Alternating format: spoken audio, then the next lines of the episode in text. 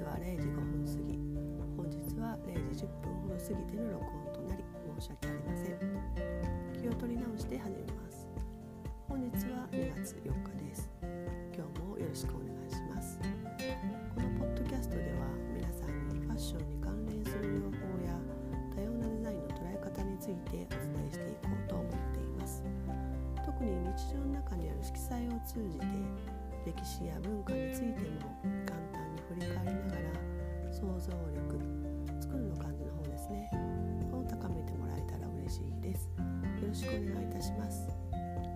にがつよっかのテーマは若草色です。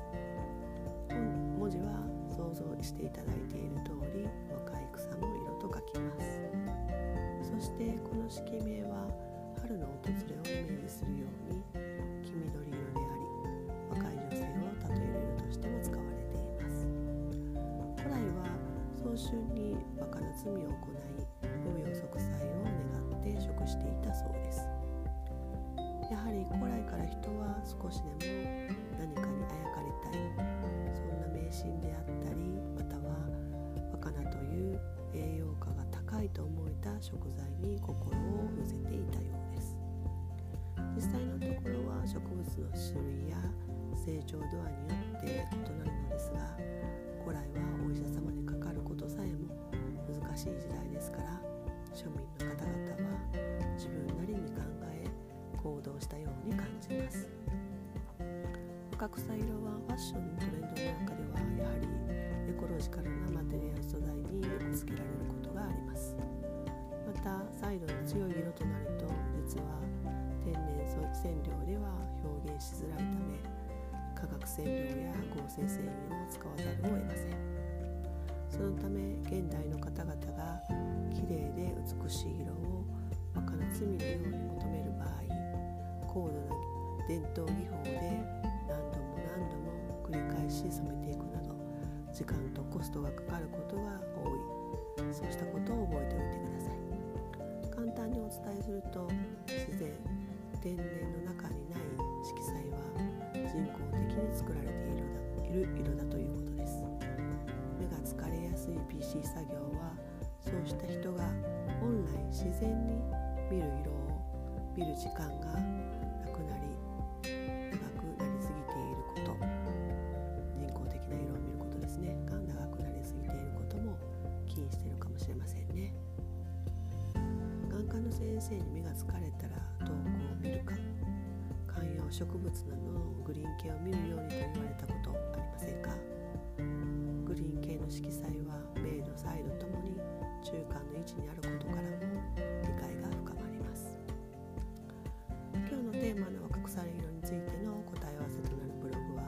プロフィール欄の ユーアールエル から検索してみてください。ポッドキャストはあくまでも皆様の想像力を育むためのツールです。気になったら登録の上、好きな時に聞いてみてください。では今日はここまでで、本日のポッドキャストポッドキャスト若草色編は終わらせていただきます。ご視聴いただきありがとうございました。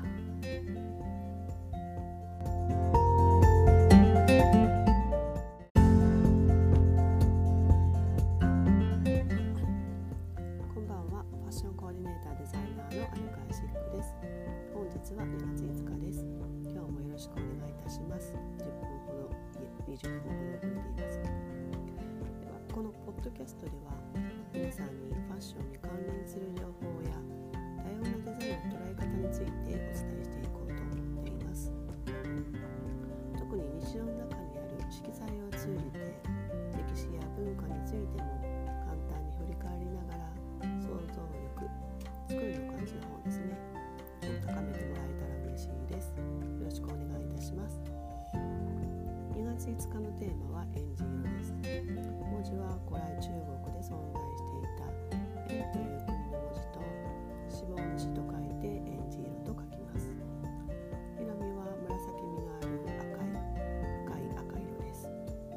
一度想像してみてください。日本では江戸時代に染料の名前としてありましたが、式名として一般的になったのは化学染料が広まった明治時代以降だそうです。女子大生の袴や早稲田大学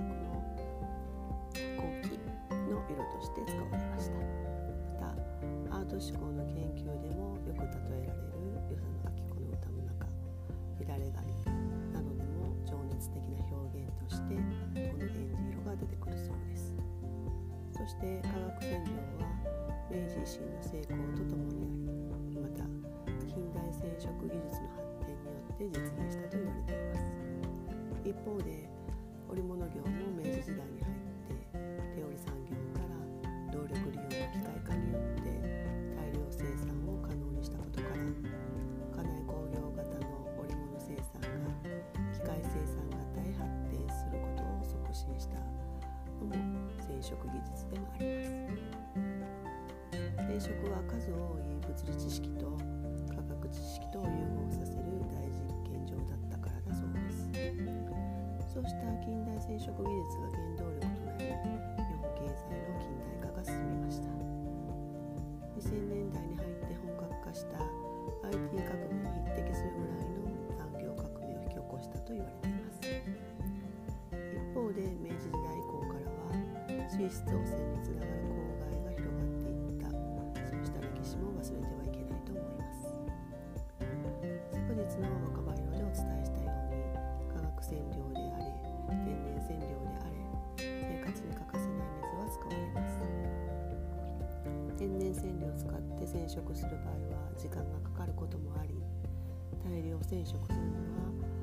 難しいことでもあることから、水を使う量や染料を使う水の汚染は大量生産品よりは比較的少なくなっています。工場の規模にももちろんありますが、この場合は時間と手間暇がかかる中で安易な量産を促すことで人の労働対価問題が起こります。逆, 逆に化学染料を使った量産品は、昨今では最新のテクノロジーで水を最小限に抑えたり、廃棄する染料をできるだけ少なくするなどの工夫がされています。でしたでしょうか。こうした廃棄することも生まれた技術や倫理的な配慮、医療品のリサイクル技術が一番発展しているのは繊維の国と言われ、多くの公害問題を経験してきた日本が最も進んでいること、